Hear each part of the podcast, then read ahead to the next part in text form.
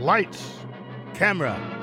think, It's Philosophy Talk's third annual Dionysus Awards. honoring the most philosophically compelling movies of 2010. And the nominees are For the most mind bending transgressions of reality, Inception, We can train your subconscious to defend itself from even the most skilled extractor. Black Swan, You could be brilliant, but you're a coward. For the most philosophically compelling movie about love, loyalty, and dysfunction, Blue Valentine. What's your name? Go away. Go away. Go away. That's a weird name. The Fighter, I'll fight Sanchez the way I fight. I'm talking about the way you fight, you moron. Movies can make you laugh. movies can make you cry, Movies can scare you out of your wits. but movies can also make you think. The third annual Dionysus Awards, coming up on Philosophy Talk. After the news.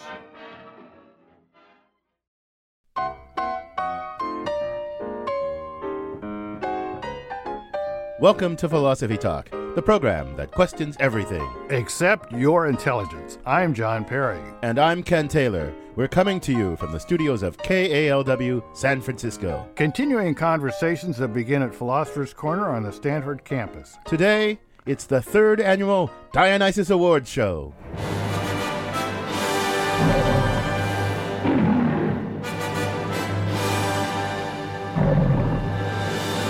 The Dionysus Awards are presented to the most philosophically interesting movies of the year. Let's start with the fact that movies, at their best, are really cool things, John. They can make you laugh or make you cry. They can frighten you out of your wits, transport you to far off places and times, take you deep inside the hidden reaches of the human mind.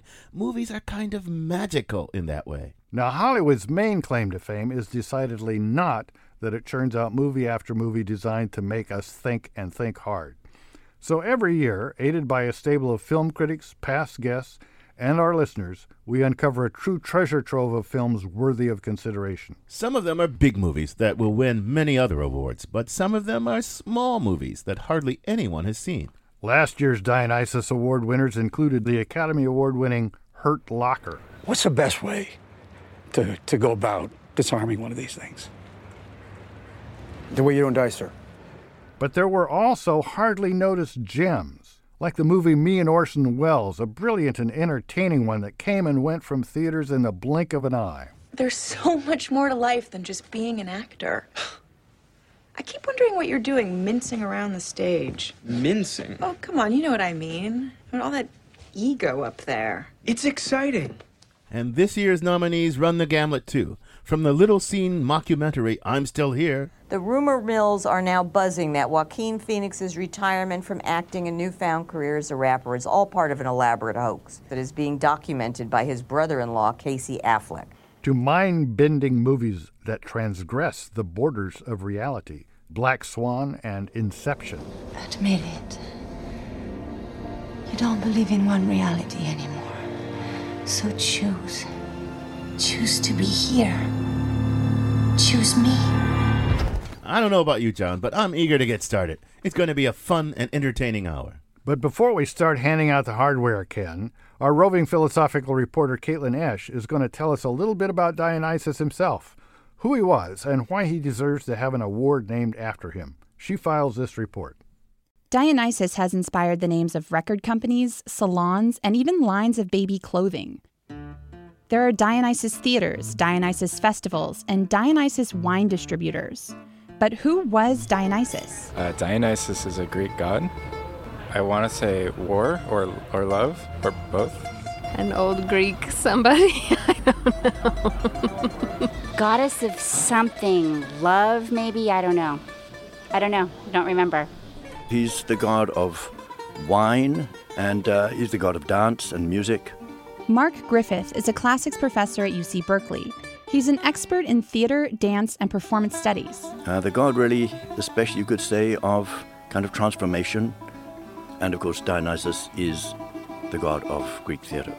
Griffith says Dionysus has inspired some pretty wild parties. Songs about him, the dramas about him, involve switches of occasionally even of gender, certainly of behavior, state of mind, um, ecstasy, literally standing outside yourself, or enthusiasmos, entheos, having the God inside you, and feeling that you're just sort of transformed, overwhelmed into sometimes like a wild beast, sometimes you feel like a god yourself.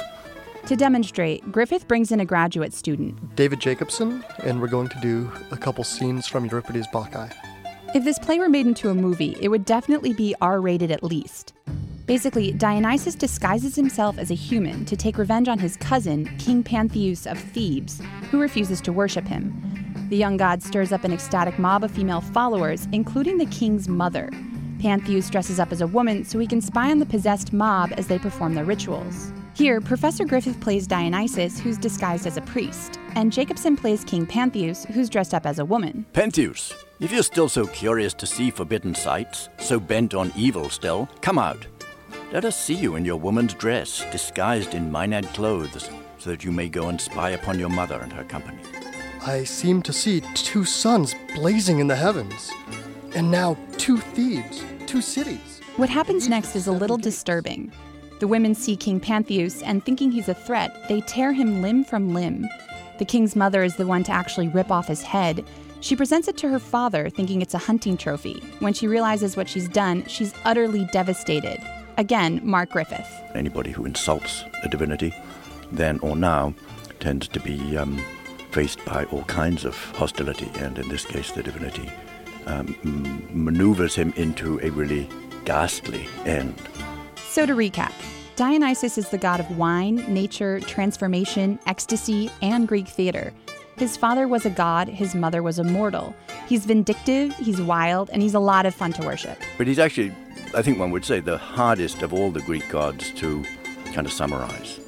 For Philosophy Talk, I'm Caitlin Esch.